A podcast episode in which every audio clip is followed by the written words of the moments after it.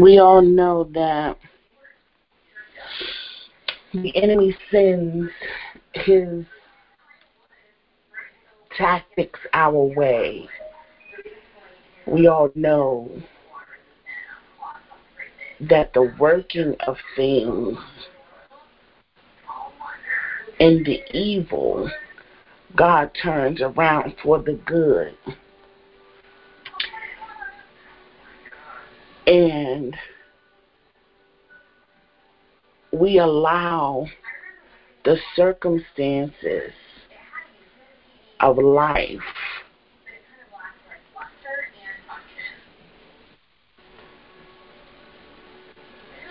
to weigh us down, to beat us down, when we really don't have to be in that pit that's designed.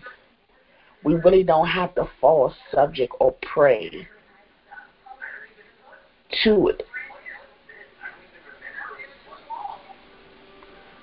Because God already told us that the battle is not ours, that is His, and that is already won. We have to have enough faith to trust and believe the Word of God that is already given to us. And like the song said, whatever the enemy meant for my evil, God turned it around for my good. And it's working. It's working. There's things that we don't even see with our natural eye that God is working on and turning around for our good. Even now, as we're sitting in the midst of service, you got people that don't want us to be in service.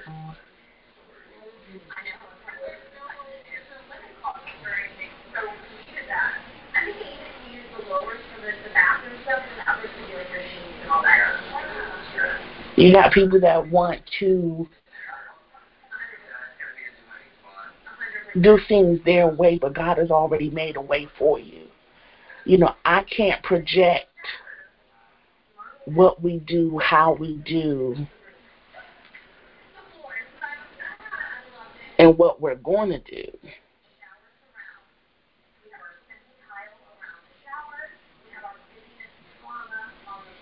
Because I have to follow what God says. But that was the reason to play the song because I want to encourage you. No matter what you're going through, no matter what the circumstances may look like. And I'm quite sure it looks bad. But remember, the bad always gets turned around for the good. If you're in the right posture, if you're praying for a turnaround, praise the Lord, welcome.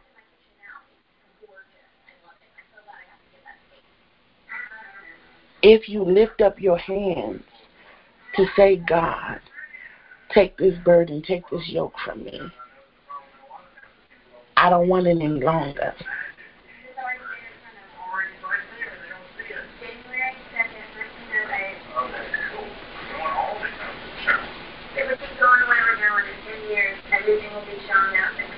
And that is truly what thus saith the Lord.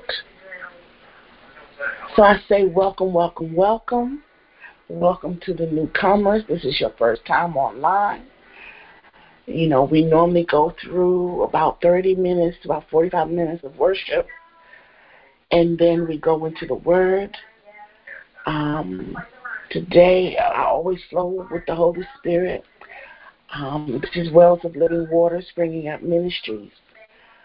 Um, to all the clergy online, thank you for coming on to service us today with your presence, to worship with us, to serve us, um, to keep us as we go forth in service.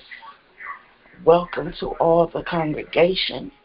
Thank you for your time of wanting to see and hear Jesus because it is not me that you come to see or hear, but it is God that you should be seeking after because I don't have the answers, but it is the Lord that I receive the answers from to give unto you on your behalf. I am Apostle Don, your sister, your friend, your cousin, your spiritual mom, or your spiritual God, however you see me as. And I say, Welcome again. Heavenly Father, I come to you today, Lord God, thank you, Father. Thank you for allowing us to gather in your name one more time. For you when two or three are gathered together in your name, there you are in the midst. So, Holy Spirit, we welcome you today. We welcome you on the line. We welcome you in our home. We welcome you in our lives. We welcome you in our spirits. Father God, we repent now of those things, oh God, that we did unknowingly or knowingly, God, that we spoke or didn't speak, that was heard and unheard, seen and unseen. Lord God, we ask that you will forgive us this day of those things that we did in a sinful way, in a lustful way, in a way that was unclean or unthought of, oh God. Even the ways that we think that were unheard of, Father. But Father God, even the things that we may have done in the secret, oh God, that was not like you, Father. We ask that you will forgive us, oh God. Forgive those that hurt us and trespass against us, oh God. But lead us not into temptation, Father. For you are not a tempting God. But Father God, even as we are in the fire, tried and tested, God, allow us to pass the test. Father God, make sure that we get while we're being tested so that there's an understanding, that we have complete knowledge.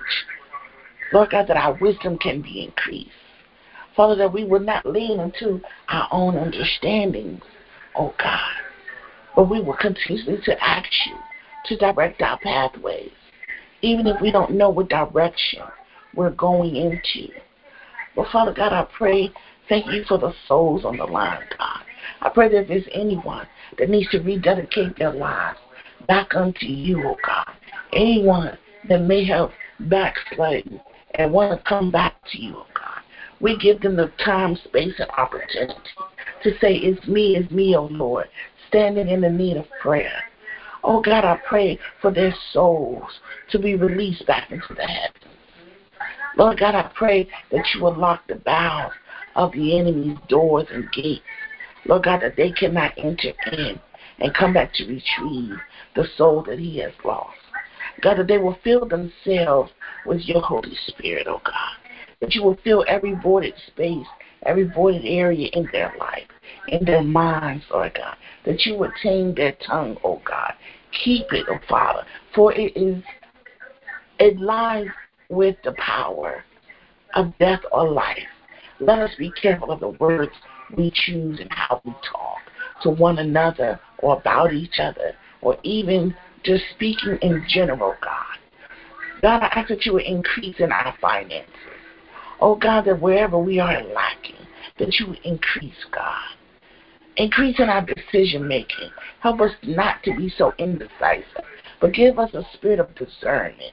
Lord God, that we would discern in a correct manner on which way to go, which way to talk, which way to, to walk, which what not to do, oh God, in season and out of season.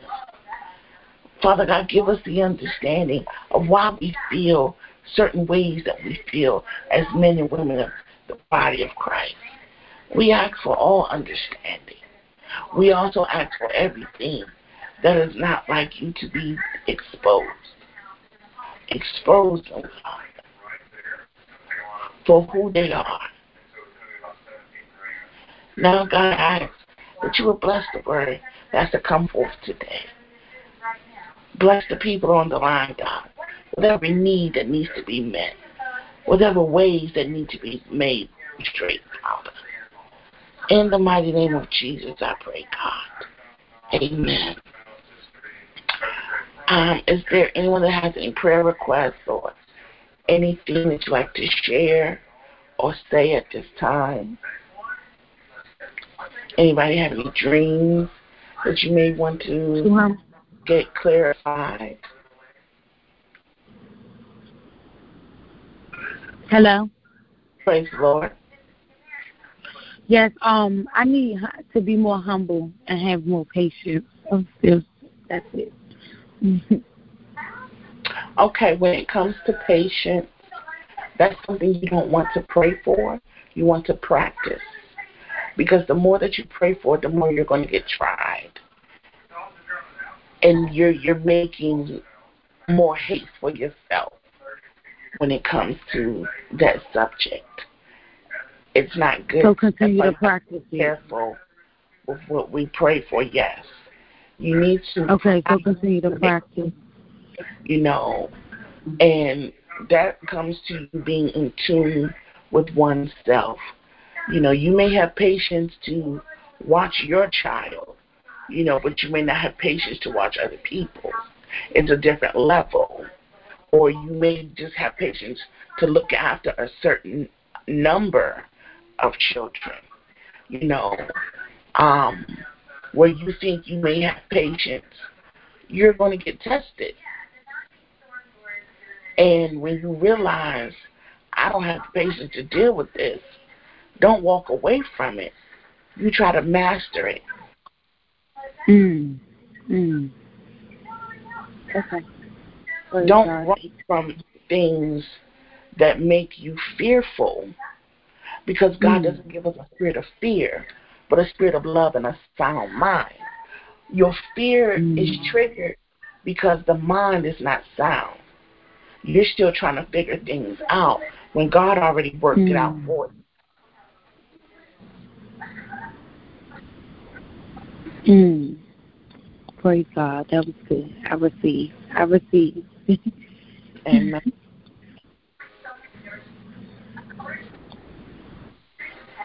Praise God. Thank you. I receive. You're welcome. Is there anyone else?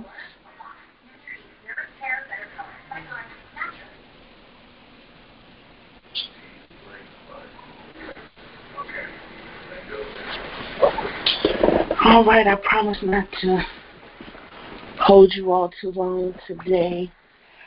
I, I feel the dragging of the spirit. Um, like I said, I don't play dead church. I, I come to do what God has asked me to do. I come to annihilate the the assassinating spirits on the line, those that don't want people to come forth and come through in the body of Christ.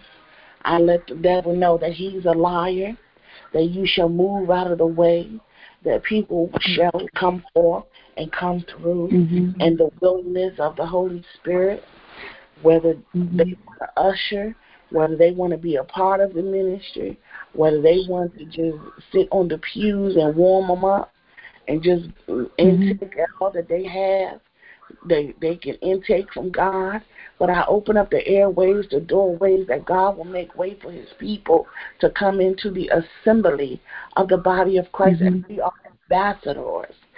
We're waiting for God to come back to lead and guide us on a new way of living because this is not our lifestyle just to, to stop here. There's more to Christ. But you have to learn where you are now. You can't try to be ready when he comes. You got to get ready now. You have to position yourself, mm. Align yourself now.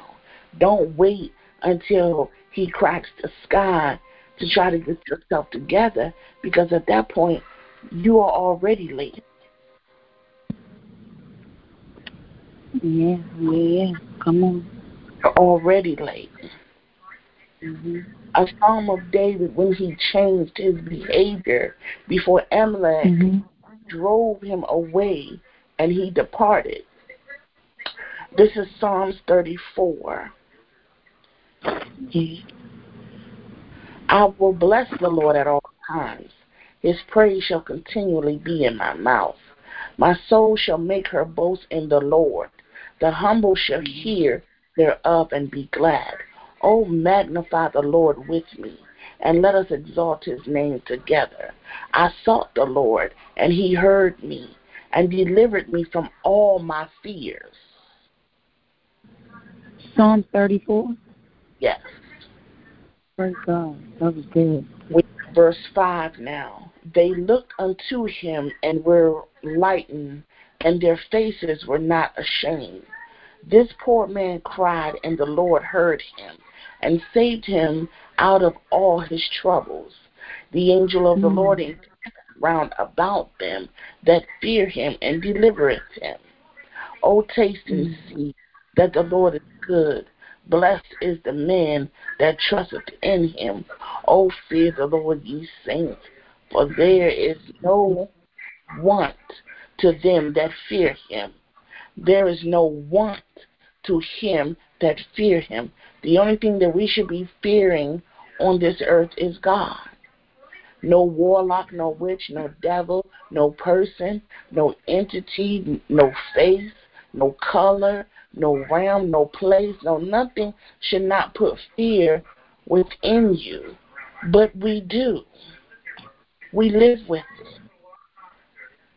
We sleep with fear. Yeah, yeah, come on. Fear. We talk with fear. We're literally mm. trembling.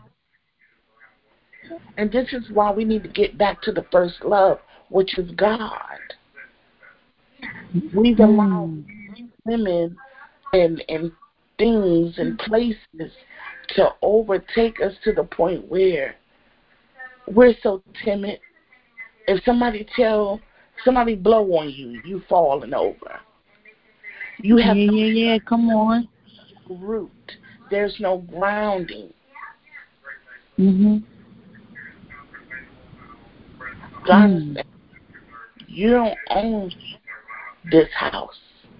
This is my mm. they don't own you. Hey, Masataya. Come on, come on, come on. Atamaso. come on. Oh, oh. oh. Come on, praise God. The day is the day. Come play with me if you want spiritual realm. I'm going to chop you down. Mm. I'm chopping you down. Verse 10 The young lions do late and suffer, lack and suffer hunger, but they seek the Lord shall not want any good thing. Mm. Come, ye children, hearken unto me. I will teach you the fear of the Lord. What man mm. is he that desire life and loveth many days, that he may see good? Keep thy tongue from evil and thy lips from speaking guilt. Depart from mm. evil and do good. Seek peace and pursue it. The eyes of the Lord are upon the righteous, and his ears are open unto their cry. The face of the Lord is against them that do evil, to cut off the remembrance of them from the earth. The righteous cry, and the Lord heareth, and delivers them mm. out of their trouble. The mm-hmm. Lord is nigh unto them that are of a broken heart, and saveth such as be of a contrite spirit. Mm-hmm. Meaning, when you're in despair, it doesn't matter what the subject was. It doesn't matter who did it. God is letting you mm-hmm. know, I am here. I see. Oh. I am the one that come to mend your broken heart. I am the one that yeah, comes yeah, yeah. Come on, dust you come on. When they throw you out in the street. I'm the one that comes to lift you up. It's me. I see. I haven't forgotten about you. But sometimes God allows us to go through things so that we know that it's God and not people. Praise the Lord, Mother.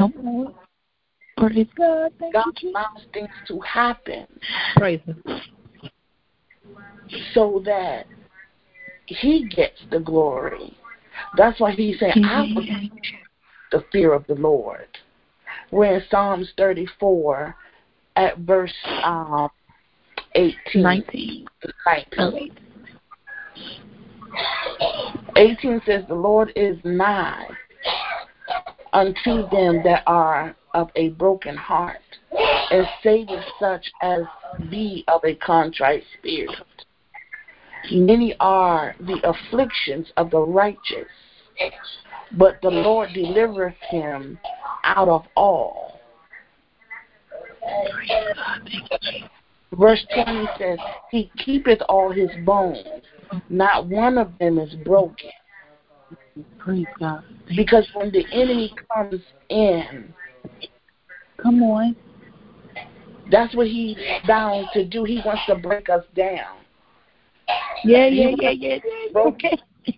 He wants to break us. God doesn't break us. God will strip us of things Mhm, takes- mhm. to build us back up. But He's not going to break us to the point where we're completely broken down through our bones, the marrow.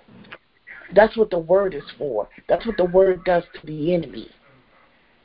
It's like a two edged sword. Because when we sharp, if we're sharp enough, and the enemy Come comes, on. we're supposed to go through bone and marrow. We're not. That's why we uh, we're talking about this fear. You should not have no fear about anything. Mm. Nothing should back you up against the wall to the point where you can't come forth in defense mode to break your way out.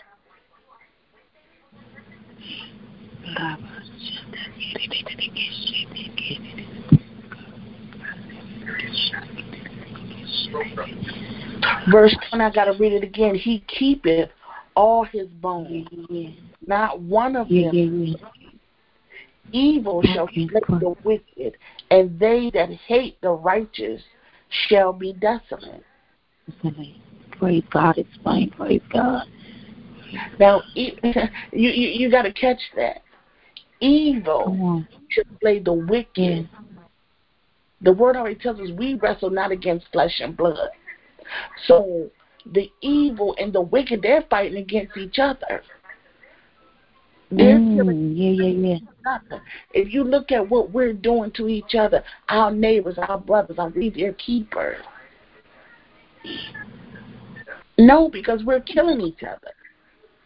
hmm The demons that you're wrestling with, fighting with, I'm fighting and wrestling with the same demons, but we're going back and forth with each other, and we're killing each other slowly, quickly, rapidly. Praise the Lord. Welcome. We're, at, we're in Psalms 34. We're at the last verse, um, 22, and it says, The Lord redeemeth the soul of his servants, and none of them that trust in him shall be desolate. Mm. And desolate Mm. is basically being obsolete or, you know, none of his, non and void. If you're calling yourself a child of God, this is what God is saying. I want to go over to Leviticus chapter 6.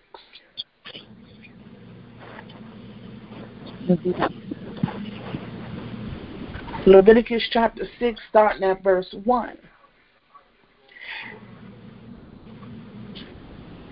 And Heavenly Father, I pray this prayer now as we're reading your holy word, God, that those that may not have understanding, that you will open up their spiritual eyes that they may see, open up their spiritual ears that they may hear, and have full, clear understanding of your word. Break it down to them that they can understand what the word is saying and how it's conducive for the working in their life or where they are right now today. In the mighty name of Jesus, I pray, God. Amen. Amen. Praise the Lord. Praise the Lord. We're in um, Leviticus chapter 6, starting at verse 1. Okay. You said chapter 2? Chapter 6. Okay. Glory be unto God. Hallelujah, Lord. Set your word of fire in their souls today, God, that it may manifest easily as they walk and declare and decree it, God, even as they just live their daily life, Father. Allow this word to permeate in their hearts. Allow them to eat this word, that it grows with them. Hallelujah, God. Hallelujah. Hallelujah. God, for your word.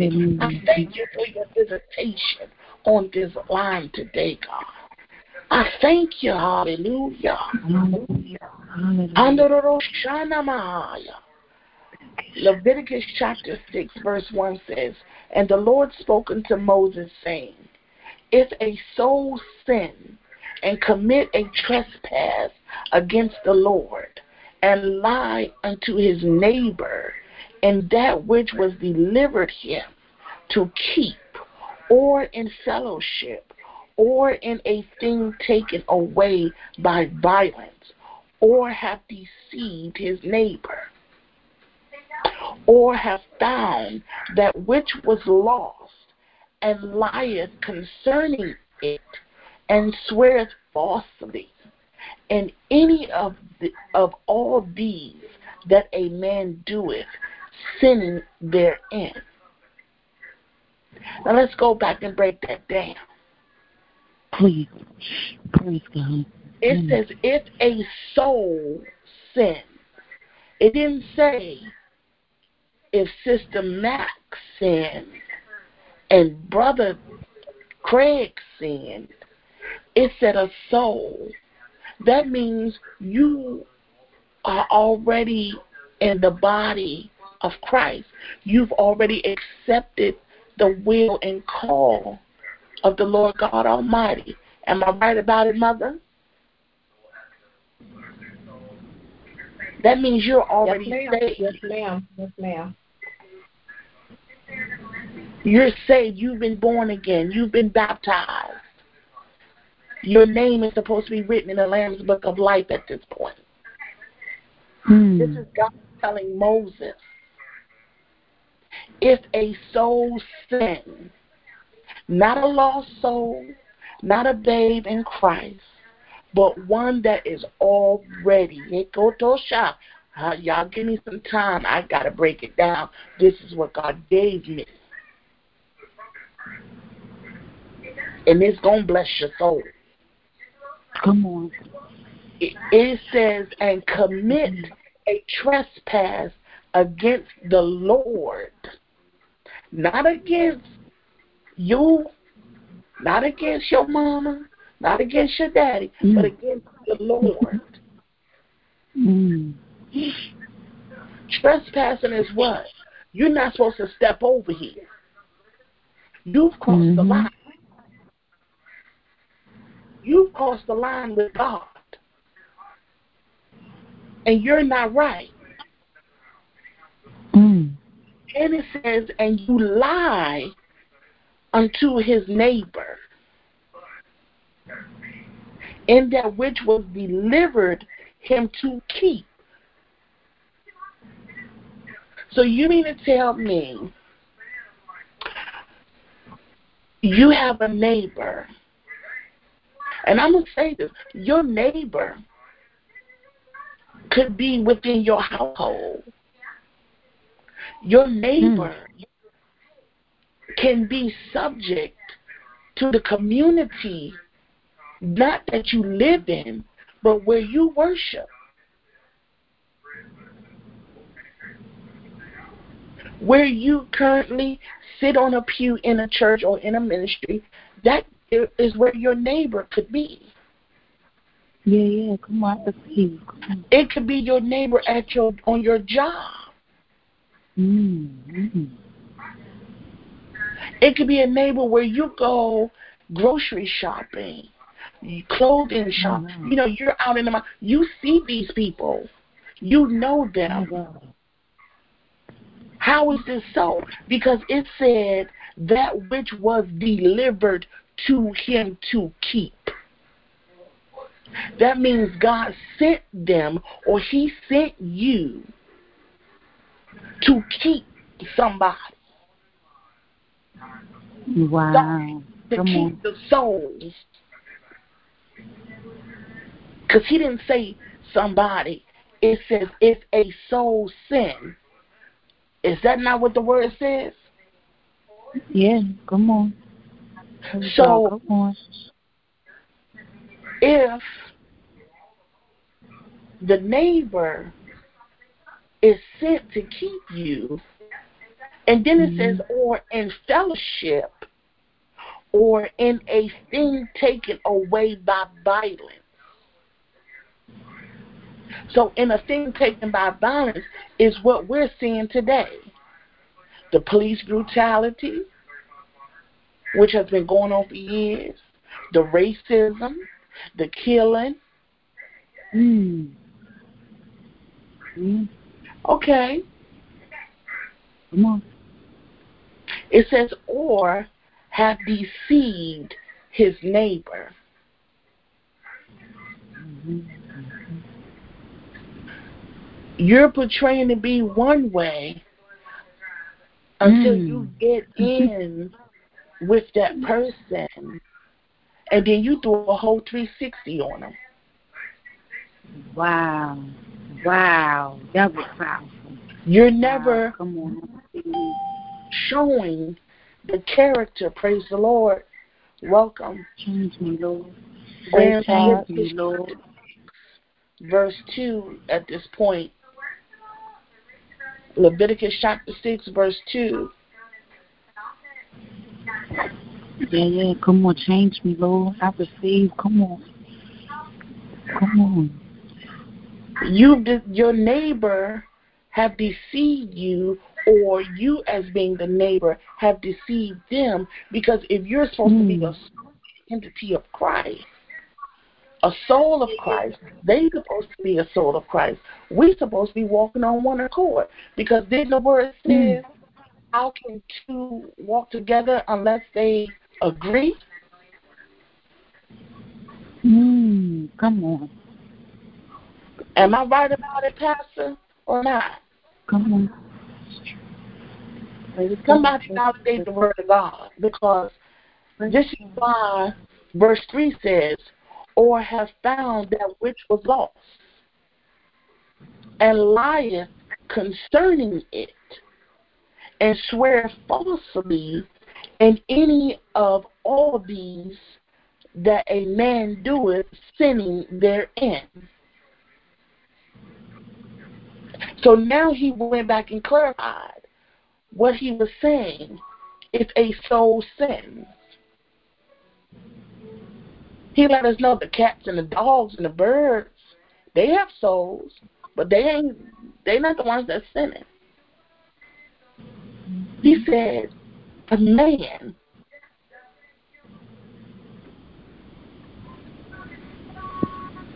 all these things.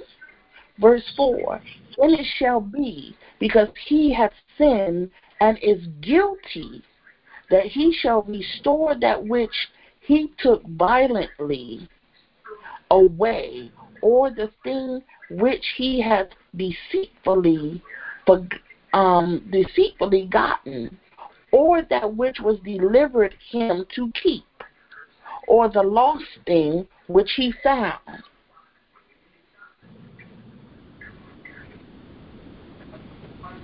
Now, breaking down verse 4, because it says, Then it shall be, because he hath sinned. How do you know when you sinned? You don't feel right. and is guilty, that he shall restore that which he took violently away. Now we're talking about a soul, and you have two souls that's supposed to be neighboring, right?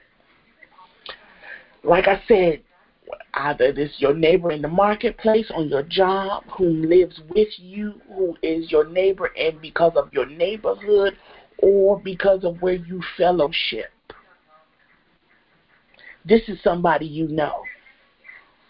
You may not know fully to the T because it already said going back in verse 2, it says, or have deceived his neighbor. So you've already put a front on for me already. Therefore, you've already crossed the line with God. Because God gave you a character and a way of living, you decided to be, uh, let's say, use our cliche we always use, a sheep in wolf's clothing or wolf in sheep's clothing. And it could be vice versa. You know, oh, you supposed to be a sheep. You know, because they, the enemy try to make us think like that. Oh, well, if they are sheep, they can put on a wolf clothing too.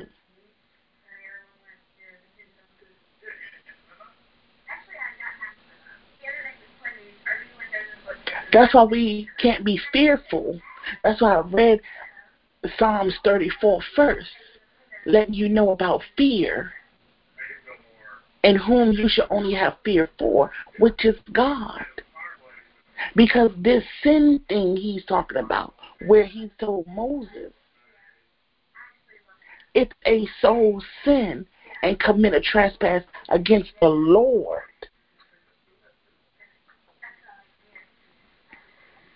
Verse 5 says, Or all that about which he hath sworn falsely, he shall even restore it in the principal, and shall add the fifth part more thereto, and give it unto him to whom it appeareth in the day of his trespass offering.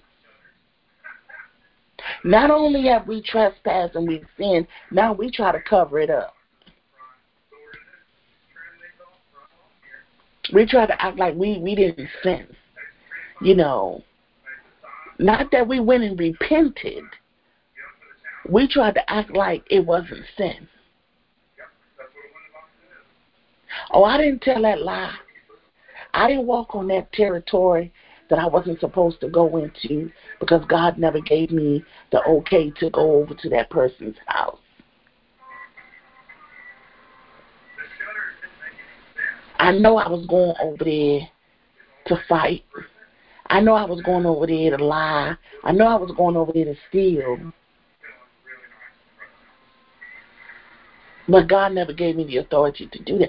But this is supposed to be somebody that trusts you to a certain extent.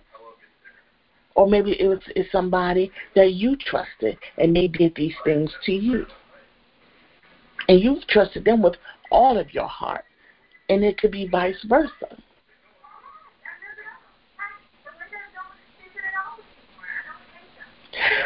Then they try to come back and offer most likely what they have taken or stolen from you. Ain't that just like the devil?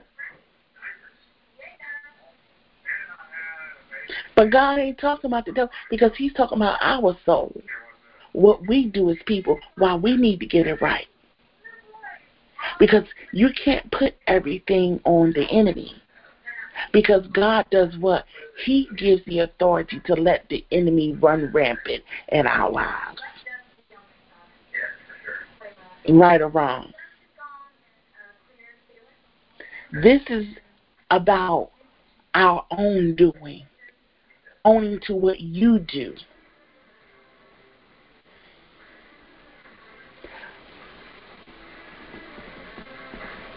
So verse 6 says, And he shall bring his trespass offering unto the Lord and ram without blemish out of the flock with thy estimation for a trespass offering unto the priest, and the priest shall make an atonement for him before the Lord, and it shall be forgiven him for anything of all that he hath done and trespassing therein. Now, I'm definitely going to break this down right here because back in the Mosaic day, the Mosaic law, which we no longer live, they did not have the free will that we have today. They could not contact God on their own. They had to go through Moses. Moses had to go to the high priest for the people. Moses had to go and talk to God for the people, and he had to bring the people's message back down.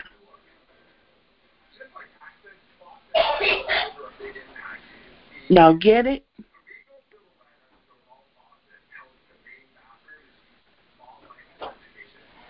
The people were not free to worship God like we're free today.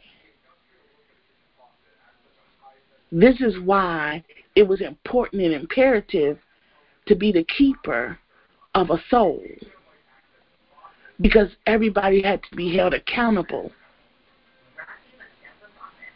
for what was happening, what was going on. So the the high priest had to make the atonement for us. An atonement is basically someone going into prayer and battle on your behalf. Imagine us in a traum- traumatic situation. I'm losing my breath. And I'm losing my breath because you murmured. We're brothers and sisters. We have the same gifting. God acknowledged your gift. This is what they're talking about about trespassing against the Lord. God recognized you being a prophet.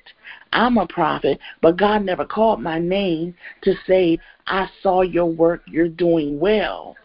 But your brother Aaron, God praised him. And you was like, huh, I prophesy too. I'm a prophet. I know how to give the word. God hears you. God don't like that. So what does God do? God begins to kill you instantly. First he hits your body with leprosy, so your skin is turning right before your eyes. You're being blotted. Not only that, as God is ascending back up into the heavens, you're losing your breath. You're losing life out of your body. But because you are supposed to be your neighbor's keeper, what does your sister or your brother do for you? God. My sister is dying. God, wait, don't go. We need you. My sister is dying. What did you do? You ran and put your face to the wall and began to pray, to intercede for one that could not do anything for themselves because they trespassed against God. And what does God do because of what you have done?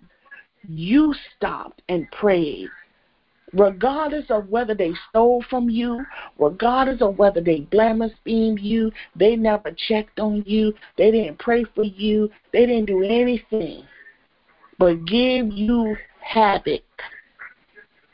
And you pulled on the anointing of God because only He could stop this. And God said, All right. be healed. And her name was Miriam, and it's real. It's a story in the Bible that happened just like that. As they're on the hill, and God is talking to them, and Miriam is mad because God did not acknowledge her as being a prophet as well. And Aaron is the brother, and he's a prophet, and he did this. And she's like, I'm a prophetess too. And we do it now today. Oh, yes, your your cousin or somebody comes in and they telling you how good you look and you've been there for hours. And only one person said, Oh girl, you look nice. But other people come in with their nice spirits and you know, some spirits aren't pleasant, so the atmosphere is shifting, you know, and it's getting crowded, the noise level is getting higher, you know, everybody's talking, smiling, drinks in hand or wherever atmosphere you want to portray to be in. But all you hear is compliment after compliment after compliment, but none of them are hitting your soul. Now you're angry. Now this is where it comes to say, and give it unto him to whom it appeareth. So you coming in appearing like you happy, you jolly, but soon somebody else come in well dressed, smelling good. What happened to your self esteem about yourself? That's something nobody can control, but you. Pick up your face. Put makeup on if you want to put makeup on. You ain't got to look like no clown. It ain't got to be all packed on. Hello, somebody on this line today. You won't sit here and be quiet because I'm going to kill every demon that's on here. I'm out for blood today. I'm not playing. I'm not playing. I'm coming for it all. And this word is going to kill it all. I'm on the road. You're not going to sit here and keep living your life in this manner. You are beautiful just like God created you to be. Some might have a better feature than you, but guess what, baby? You better wear that eyebrow a little higher. Keep your eyebrows on the level where you are. Don't go out here trying to be looking like and, and be like and do all this and that because of other people. God created you in His own image of how He wanted you to be. Now, granted to be true, there are some ugly people out here on this earth. And you cannot face the funk or fact about that because there are some people that don't look attractive. But they might look attractive to somebody else. And I'm going to keep it real. So verse 8 says, And the Lord spoke unto Moses, saying, Command Aaron and his sons, saying, This is the law of the burnt offering. It is the burnt offering because of the burning upon the altar all night until the morning, and the fire of the altar shall be burning in it. Now, we all know about altars. You have people that have altars in their homes or altars for witchcraft purposes, altars for the blessings of the Lord. Everywhere Moses went, the first commandment was to build an altar for the Lord. And you have different altars for your offering, for your sacrifice. You should have an altar in your home or a personal place where you can pray and lay out before the Lord. That's your altar. Just as well as you will come to church and you get up on that pulpit and they tell you this is an altar, this is a sacred place, it's the same thing. You have to make an atmosphere conducive for the Lord to be able to come in. Verse 10 says, And the priest shall put on his linen garment, and his linen breeches shall be put upon his flesh, and take up the ashes which the fire hath consumed with the burnt offering on the altar, and he shall put them beside the altar. And he shall put off his garments, and put on other garments, and carry forth ashes without the camp unto a clean place. So this goes to show you about territory. We're talking about neighbors here. So we're talking about not only neighbors with the soul, but we're also talking about atmospheres. Because it says that they have to take the ashes to a clean place. So therefore, something was tainted, something dirty. Something's not pure enough for God. Like our neighborhoods, where the enemy is running rampant, killing we we killing each other. Our kids have to deal with suicide demons. We have to deal with suicide demons. We have to deal with things that's altering our minds because we are not the keeper of that soul. We allow the soul to be tainted because somebody lied to us, somebody trespassed against us. They've done this, they've done that. And we didn't handle it in a proper way. Now it's outright.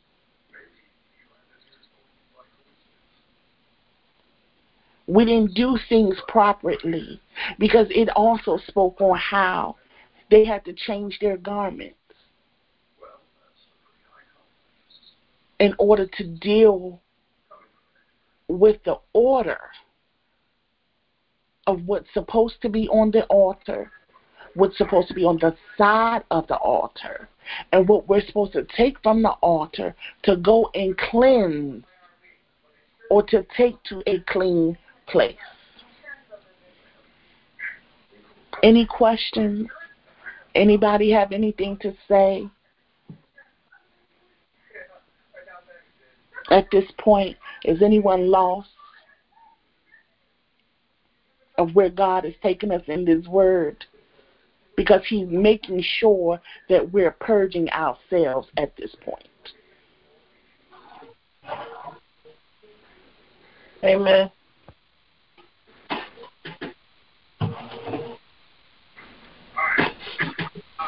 Anyone have any questions? Anything to say?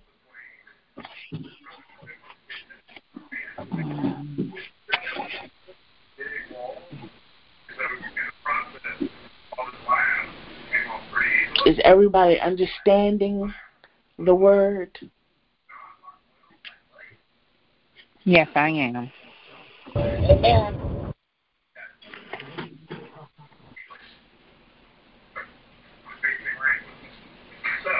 So verse 12 says, And the fire upon the altar shall be burning in it, not on.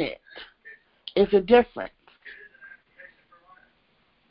Last night we were in service and we were talking about the thin line between witchcraft and the anointing of God, the prophetic. When you have an altar and you have things upon it, meaning on it, and you saying that this is the altar for God, you know, are you sure? Making sure that you haven't stepped over into witchcraft. Because you can Right. put the altar that's in an inappropriate way. We hmm. ain't feeding no spirits. We're not offering up things for sacrifice unless God said to sacrifice. And the way that we're supposed to sacrifice is through fasting, giving up something. Not we don't have to go out here and kill a bird and put it on the altar. You know, you've heard about these things. Don't shy away. You've heard about people killing birds and putting it on the steps of churches, and, and the church is not the same. The people coming to church all kinds of ways, burning toasters, putting it on the stairs of the all um the church and things like that because it's witchcraft. So the difference of an altar to know whether it's set up correctly. It says the fire upon the altar shall be burning in it. It shall not be put out.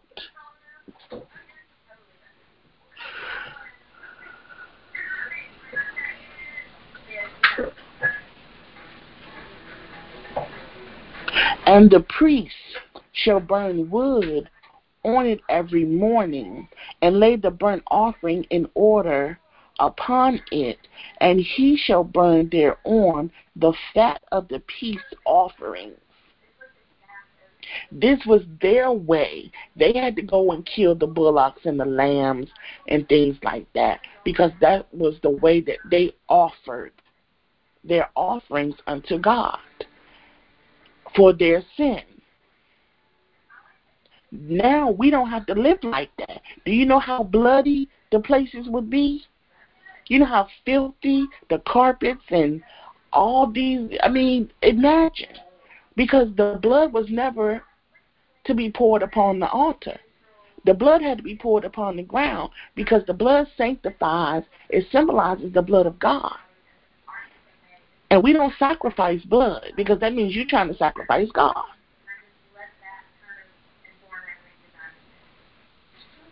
So he would tell them to get rid of the blood. The only time the blood was used from the lamb was when they had to um, put the blood stained banner upon the doors for the death angel to pass over. That was the only time the blood was supposed to be used and sprinkled um, with the branches.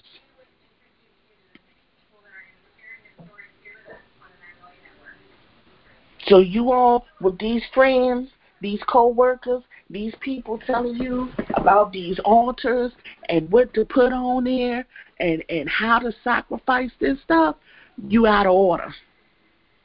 You're trespassing against God. That's not a proper way of having an altar.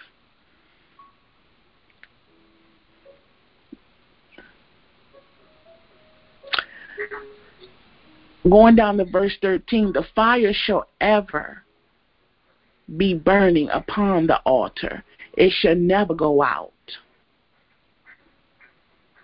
Now, what should never go out in you is the fire of God because we no more live by the Mosaic laws. This is the Old Testament we're in. The Old Testament was things of old, but you cannot forget the things of old because it taught us and it got us to the new.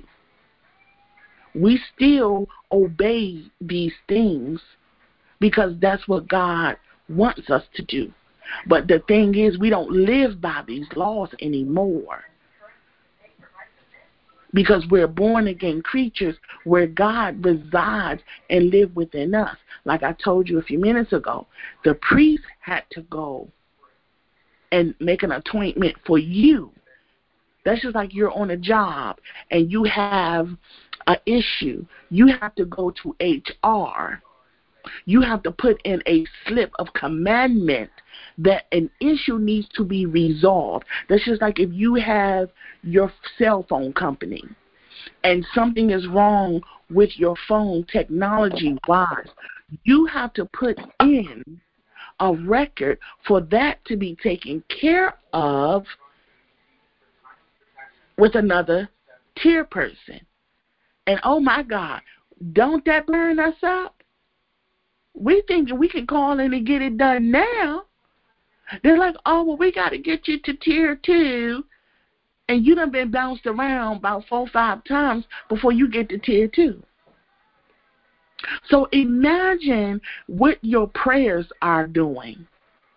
Oh, I'm sorry. I don't mean to be too real and blunt, but I really do because I want you to get it. I want you to understand that this warfare is real. Your prayers have been bounced around before they get to the heavens in the ears of God. Your prayers have to go through the levels of demonic forces before they reach the angels to be carried to God. Come on now. And you're wondering why your warfare is so great. Number one, let's deal with our sin first. Let's be in a posture where we can repent daily because this flesh must die daily. So therefore, the fire in you shall never go out. Just like God said, the fire on this altar shall never go out. And this is the law of the meat offering. The sons of Aaron shall offer it before the Lord, before the altar. And he shall take of it his handful and the flour of the meat offering and the oil thereof and all the frankincense which is upon the meat offering and shall burn it upon the altar for a sweet savor even the memorial of it unto the Lord. Now let's stop right there. How many people use frankincense and myrrh? I'm not even going to say myrrh. I'm just going to say, how many people use frankincense? Does anybody well, online have, use frankincense? I have frankincense. I have both. Yes, I do. I have both. So, do you understand that frankincense is a spice? Yep, and it's a purifier. Mm-hmm. I say that because people don't even know the origin of frankincense. It just told us that they put frankincense upon the meat for a sweet savor. Mm-hmm. So it's supposed to be what? Ingested. But we live in a world right now. This is once again why we need to be our neighbor's keeper. Because you have people that's improperly using things upon the earth. Once again, you're doing things out of order. People think, oh, frankincense and myrrh is supposed to be a oil. Is it? It has many medicinal uses, but truly, how is it supposed to be truly used? This is why we're not getting the results of manifestation because we are not in order. Number one, love yourself. That's number one. That you can be lovers of your neighbor. That you can be the keeper as God is sending you to be. That's your first job.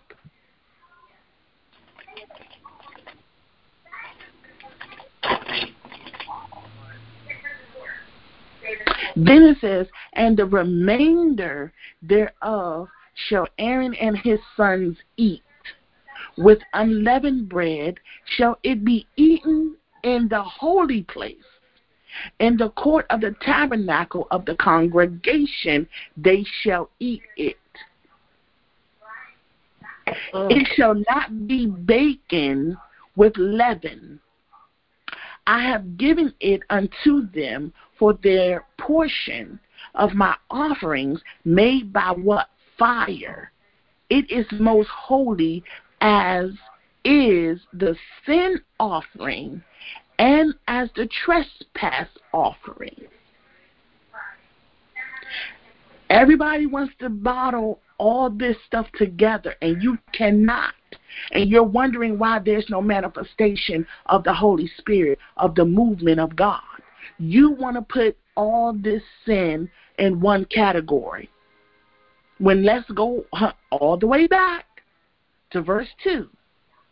If a soul sin and commit a trespass, this is Leviticus chapter 6, verse 2. If a soul sin and commit a trespass against the Lord, and lie unto his neighbor in that which was delivered him to keep, or in fellowship, or in a thing taken away by violence, or hath deceived his neighbor. Verse 3 Or hath found that which was lost, and lieth concerning it, and sweareth falsely, in any of all these that a man doeth, sinning therein. Then it breaks down the sinning to guilty, that he shall restore that which he took violently, deceitful, and things that were lost or found. That's just like people say, if you were walking down the street and you saw a bag and it's in front of just on the sidewalk, no name on it, no nothing. And you oh you pick the bag up, you open it, and there's money in it. They say, Would you return it? Would you ask somebody? You know, would you knock on the door if there was a house that is in front of and ask them did they drop it? Most people say, No, nah, I'll keep it. It belonged to me. But that's something that's lost. It once belonged to somebody. You don't think they're going to come back looking for it?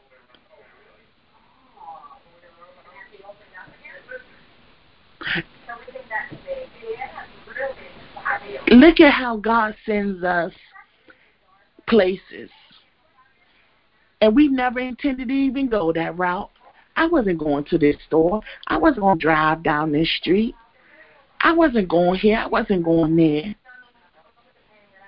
But when you go on that path and you follow the directions of God, you find something. Or something is given to you. You meet somebody.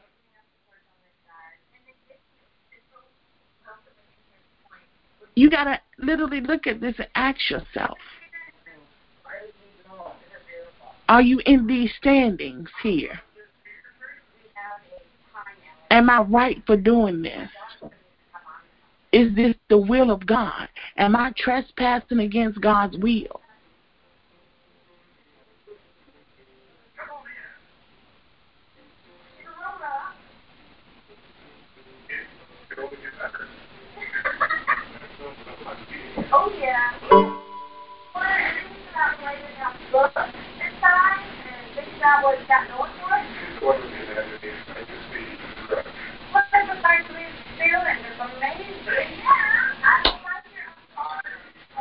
This is about our sins and really getting because people are crying out, God, I don't see no manifestation. There's nothing happening here.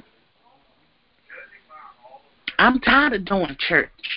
I'm tired of getting on the line and this and that.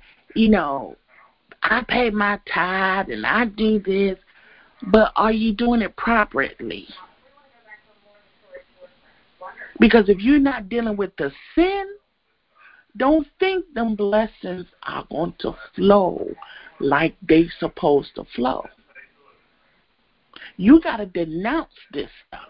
You got to get it out of the way. You have to correct it because your children are they're living it now. You've done it and they're living it.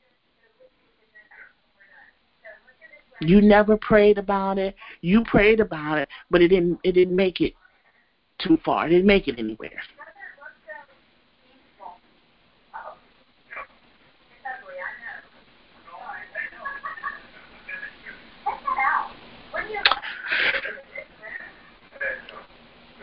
God wants us to deal with the sin. As the rest of the chapter talks about God talking to Aaron and his sons of them eating in the holy place, in the court. Verse 27 says, Whatsoever shall touch the flesh thereof shall be holy, and when there is sprinkled of the blood thereof upon any garment, thou shalt wash that whereon it was sprinkled in the holy place. See, we, we got to know where to go. Where's these holy places? Do you know people think their house is holy? Y'all know people think like that? You know, people think I've made my house holy. Anybody can come here. And, and my door can be open to anybody. My house is peaceful, sanctified. You can come in here. You can feel God. You, but is that the place that God asks you to build this altar or to make this atmosphere conducive for that? No, he didn't. He didn't even tell you to let a soul know where you live at. Now what you going through? You going through self esteem issues, you still drinking, you still partying, you still smoking, you still allowing people to come in to dictate how you should live. You got people that's still in lying to you. You got too many spirits, souls. Because when the person come in, they not traveling by themselves, you know. Because you don't know where they have been. That's why God said to Moses, speak to the soul.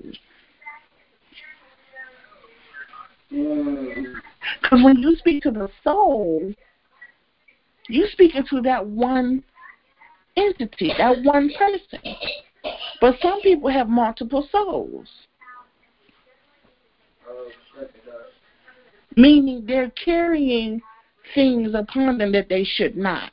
And when they come to your house, because you say this is supposed to be a holy place, this, that, and the third, but God just said when you are dealing with the congregation and you're eating and you're supposed to take that blood um, and pour it out or what have you, and it splashes upon your garment, you're supposed to take your garments to the holy place. It's just like we get our clothes and we got to take them to the laundromat.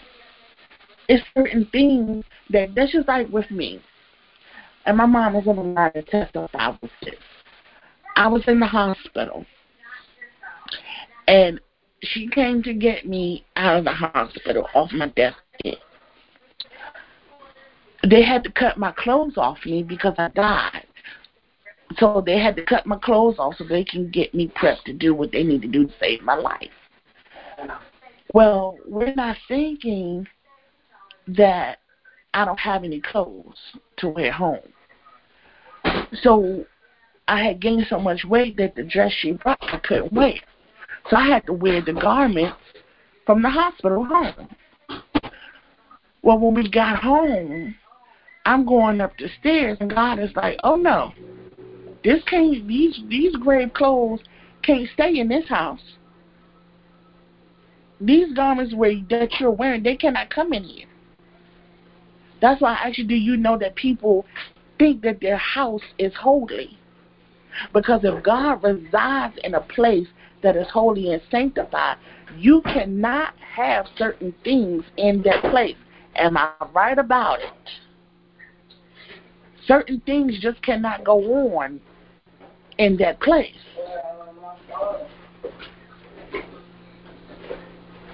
So I had to go up naked. And she immediately threw him out in the trash. Praise the Lord. Welcome. Minister Dolores. Praise the Lord. It's uh, right. I pray your strength in the Lord today. Amen. Yes, Lord.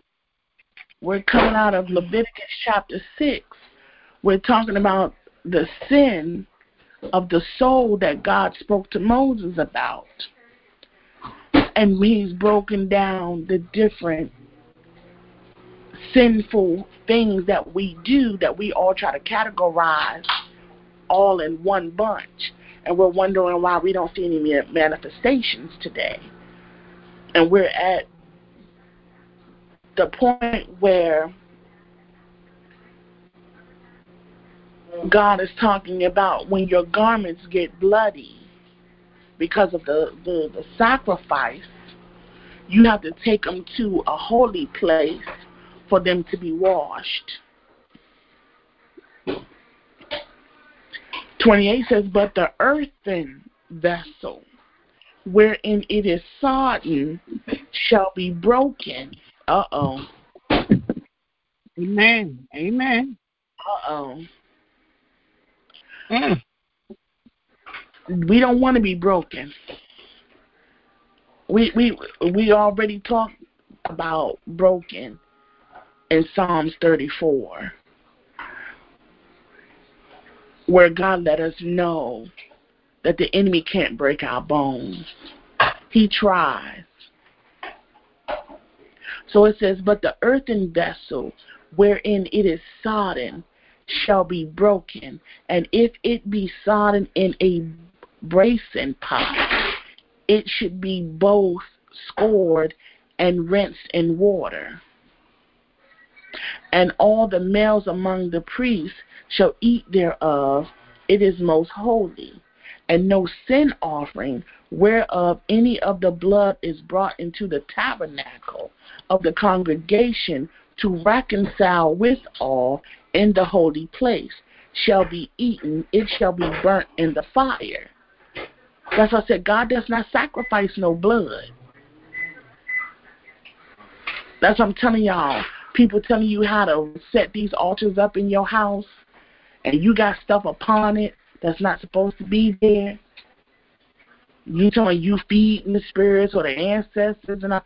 You're not supposed to be feeding nothing but your own spirit from the Word of God. Your altar is for you to lay out.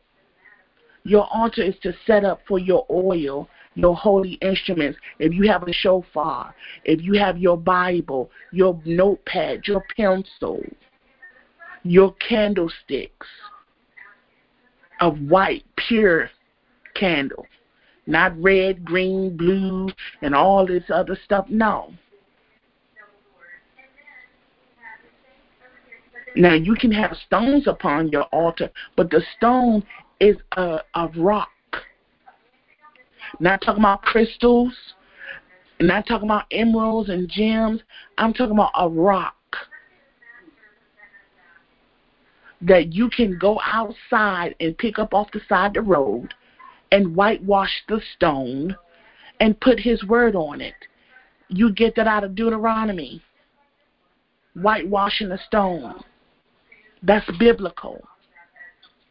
But these crystals and all this types of stuff, that is not of God because you are using grieving images at this point. Now you've made yourself another idol outside of God where you're trespassing against the Lord. It's your sinful ways while you're not going nowhere. You're listening and you're reading the wrong things out of order. You got to get a full understanding of the Bible before you can go and get a full understanding of what somebody else's experience life have have, have taken them. We got to be careful on what you're feeding. This is why God is asking about the keeping of your neighbor. If you know somebody is dibbing and dabbing in the wrong area, they are being deceived. Open your mouth and tell them, I don't care if they get mad with you, if they huff and puff with you, but you must be the keeper. Because God sent you. You go in love. You don't go with this boastful and this proud way. You go in love. And God said, anyway, in that hour, don't worry about what you will say because it will be me speaking. And y'all stop trying to think that you can outthink God. Oh, I know how things are going to go today, so I'm going to do this and then I'll I'll go and do this at this time and that time. You can't do that because our ways are not his ways. Our thoughts are not his thoughts. And there never will be. God knows before we know.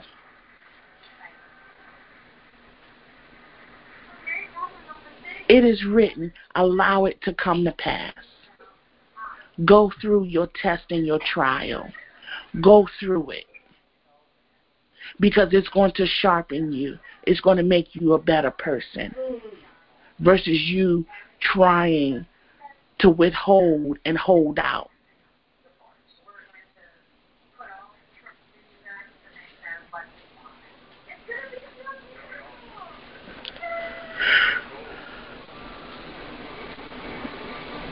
Anyone have any questions? Anything amen, to say? Amen.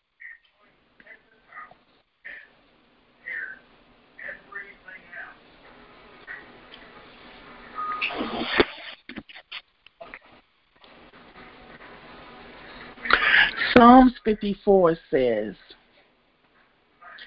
Save me, O God, by thy name. Okay, y'all missed it. I just gave you a whole breakdown. Yes. Amen. God, now is praying time. Yes. That you can Yes. be Yes. and regain your faith, regain your self control, regain your self love. Not that you, you, you should no longer at this point have anything to struggle with. You should have no anxieties. You should have no fear. You should not, um, what is it called? Your self esteem shall not be low. You should not be battling with none of this at this point because God just broke it down for you. He just broke those enemies down off of your life. Whether you realize it or not, you are free right now. Who feels burdened? Is, is there anybody online that feel like there's a weight on their shoulder or they're they're burdened down, they're heavy? Does anybody feel like that?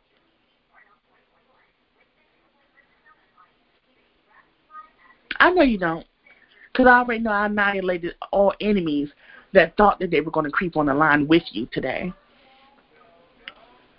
So I'm reading Psalms 54 so that you will go the rest of your life this way. But it's up to you to stay clean. And we all know we're going to fall short. But it's about repentance. It's about being obedient. Obedience is better than sacrifice. Psalms 54 says, Save me, O God, by thy name, and judge me by thy strength. Hear my prayer, O God. Give ear to the words of my mouth. For strangers are risen up against me, and oppressors seek after my soul. They have not set God before them. Selah. That means rest. Behold, God is mine helper. The Lord is with them that uphold my soul. He shall reward evil unto mine enemies. Cut them off in thy truth. I will freely sacrifice unto thee. I will praise thy name, O Lord, for it is good. For he hath delivered me out of all trouble. And my eye hath seen his desire upon mine enemies. Amen.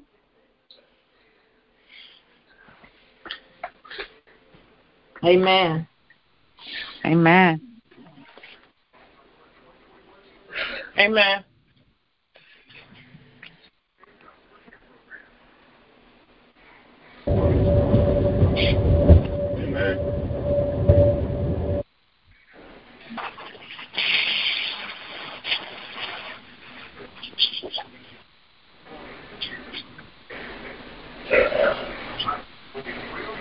I'm only giving you what God gave me to give you. That spiritual warfare you think you're gonna go through, you're not going you don't have to go through that. Your battle is already won. God just annihilated your adversaries.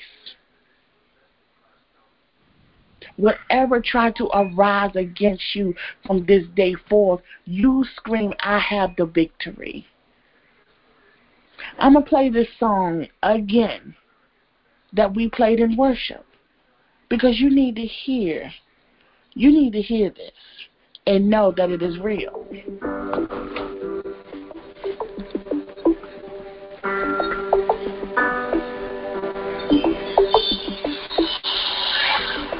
It was meant to kill me, to destroy me, and I thought that it would. And I thought that it's you.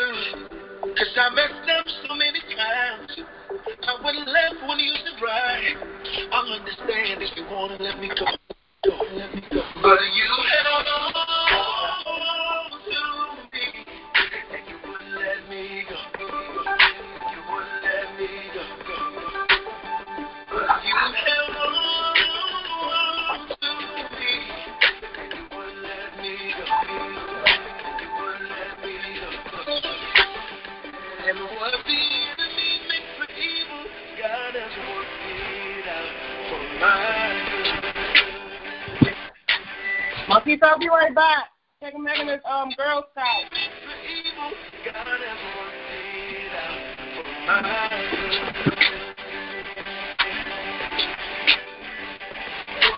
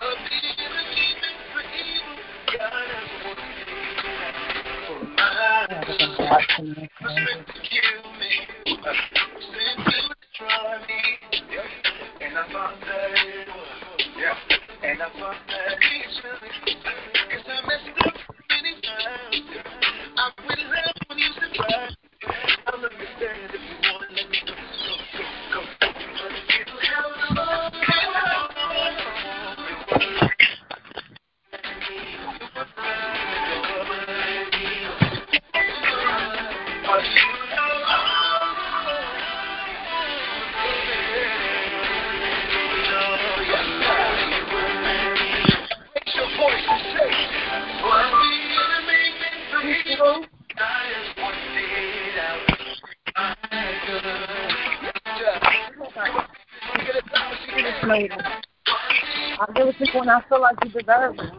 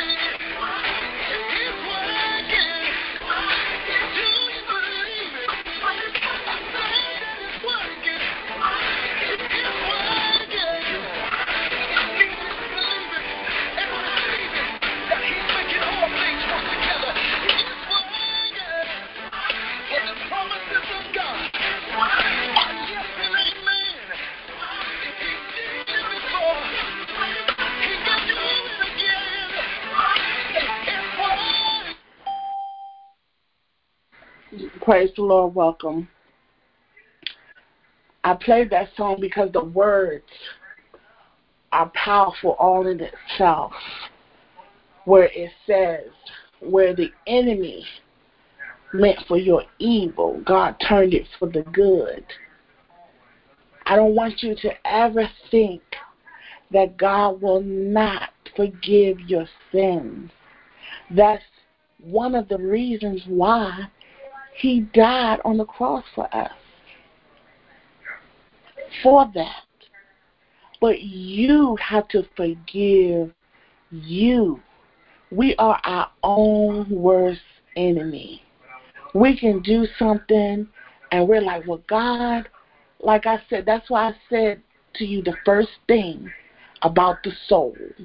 The soul is one that's born again, that has been baptized, went down in that liquid grave. Your name is written in the Lamb Book of Life.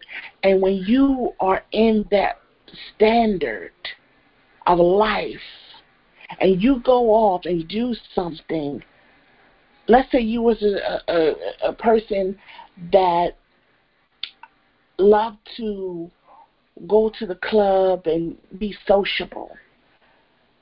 And you hit a time in your life where you're like, I'm tired of being sheltered. I just want to go out and just enjoy myself. And you go out and you end up having a drink or two, your drink or two turning three or four, and now you're intoxicated. And from that point on, because you've introduced yourself back into that light, it's familiar. And after a while, like I asked the question, how do you know you've sinned? And someone answered and said, because you feel bad. But you don't address the feeling bad. You allow the bad to grow.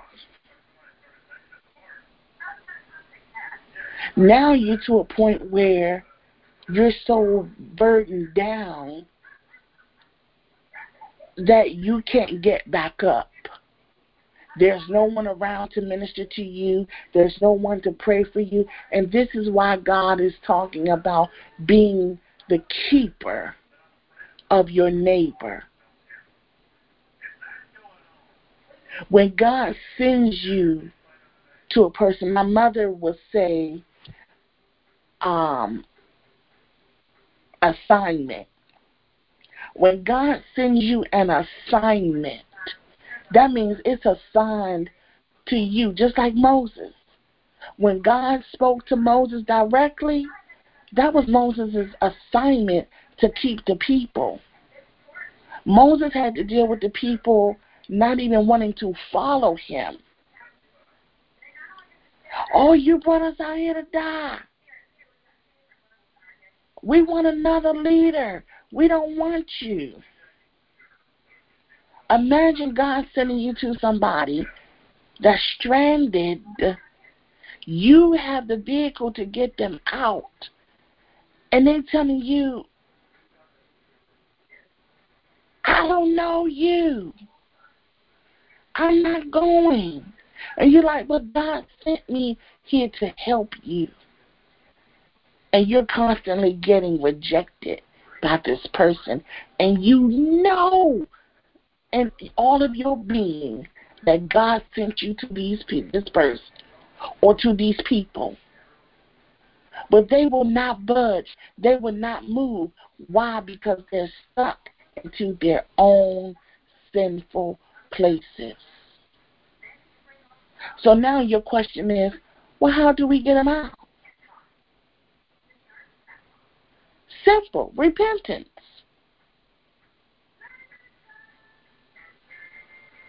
The Bible talked about Aaron and his sons giving up a burnt offering, and when the things were dirty, they had to take them into a holy place.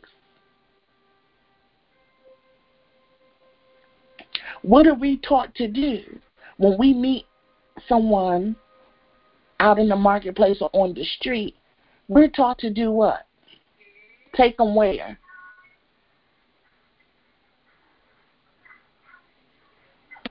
Into the house of the Lord, right? We're, we're taught to take them to the body of Christ, a holy place. Amen. So that's your assignment as being a keeper, and not only a keeper, but one that's sent. Because it said that they were delivered to be the keep.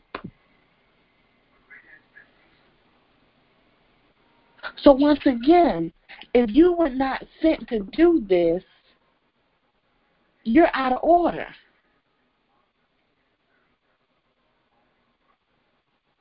And you're wondering why you're not getting manifestations from the Holy Spirit because you're operating in sin and in flesh. And you still haven't taken your grave clothes off. You haven't taken your tainted clothes off.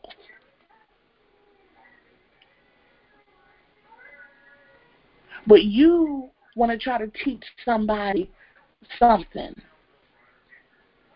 And you out of order. This happens on our job every day. This is why we were in we're in a pandemic.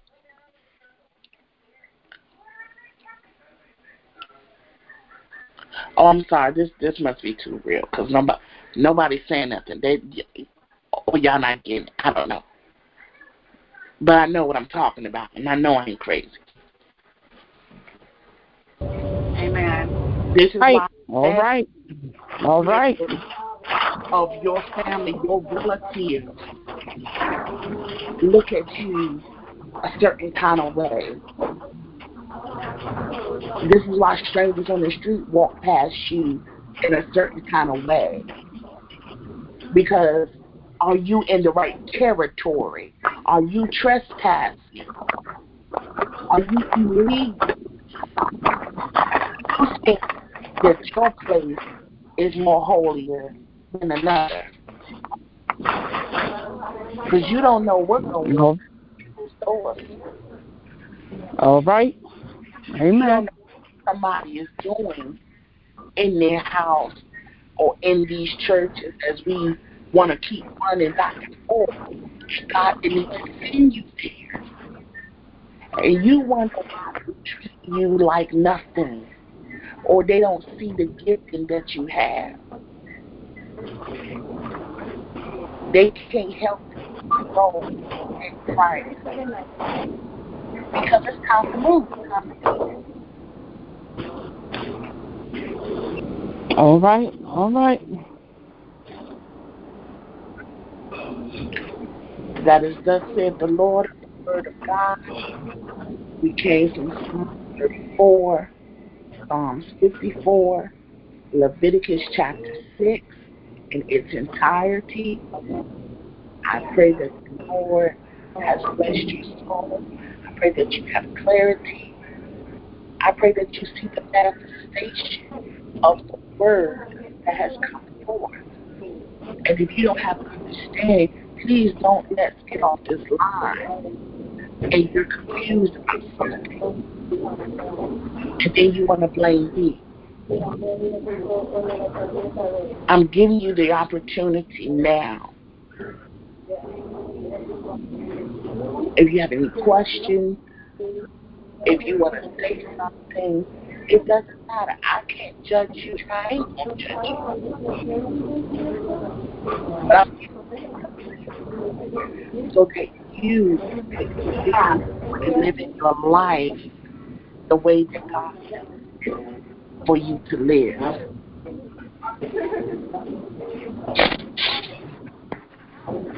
Amen. Amen. Amen. Apostle, Amen. Apostle Shadon, this is this is Pastor Marcia. I do have something I want to share. Uh huh. Amen. You um you read Psalm 34, Uh huh. and I was drawn to to the um to verse um, 19. And it says, Many are the afflictions of the righteous, but the Lord delivers him out of them all. But during my study today, that's what the Lord was dealing with me with.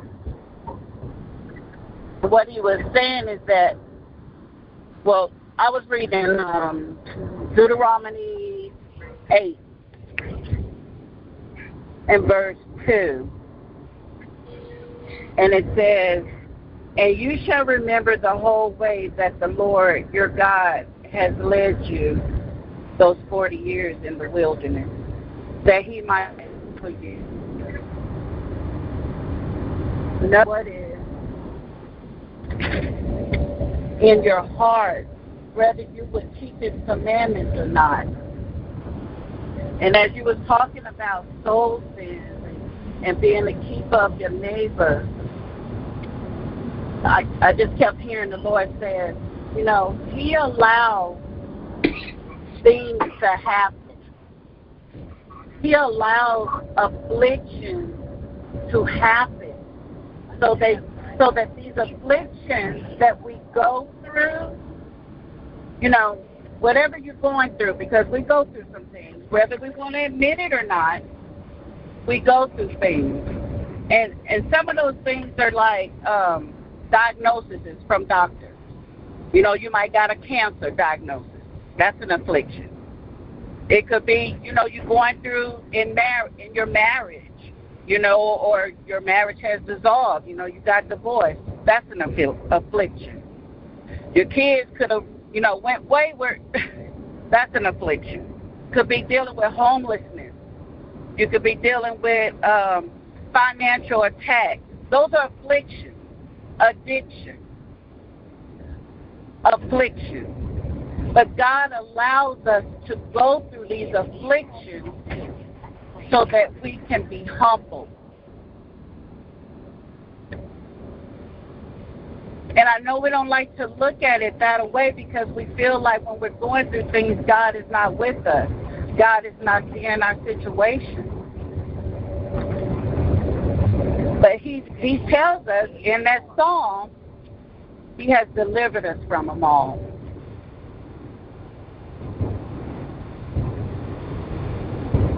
So God is right there with us through all of all of the afflictions. And that's all I have. Thank you.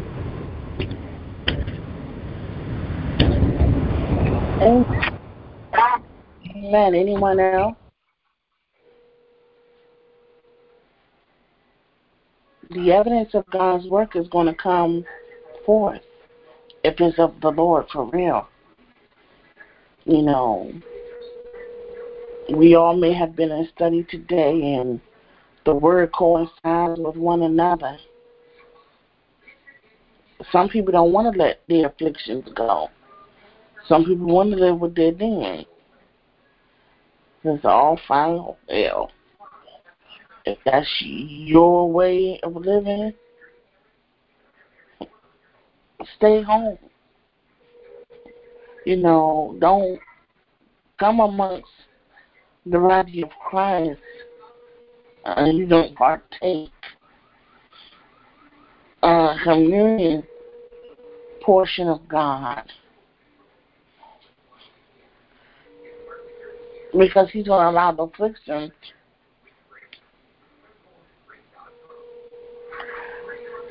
So is there anyone else? Anything else needs to be said or not? I'm not going to hold you long. Um, that we can go on and be productive with the rest of our day. Allow your week to be filled with the Holy Spirit. Um,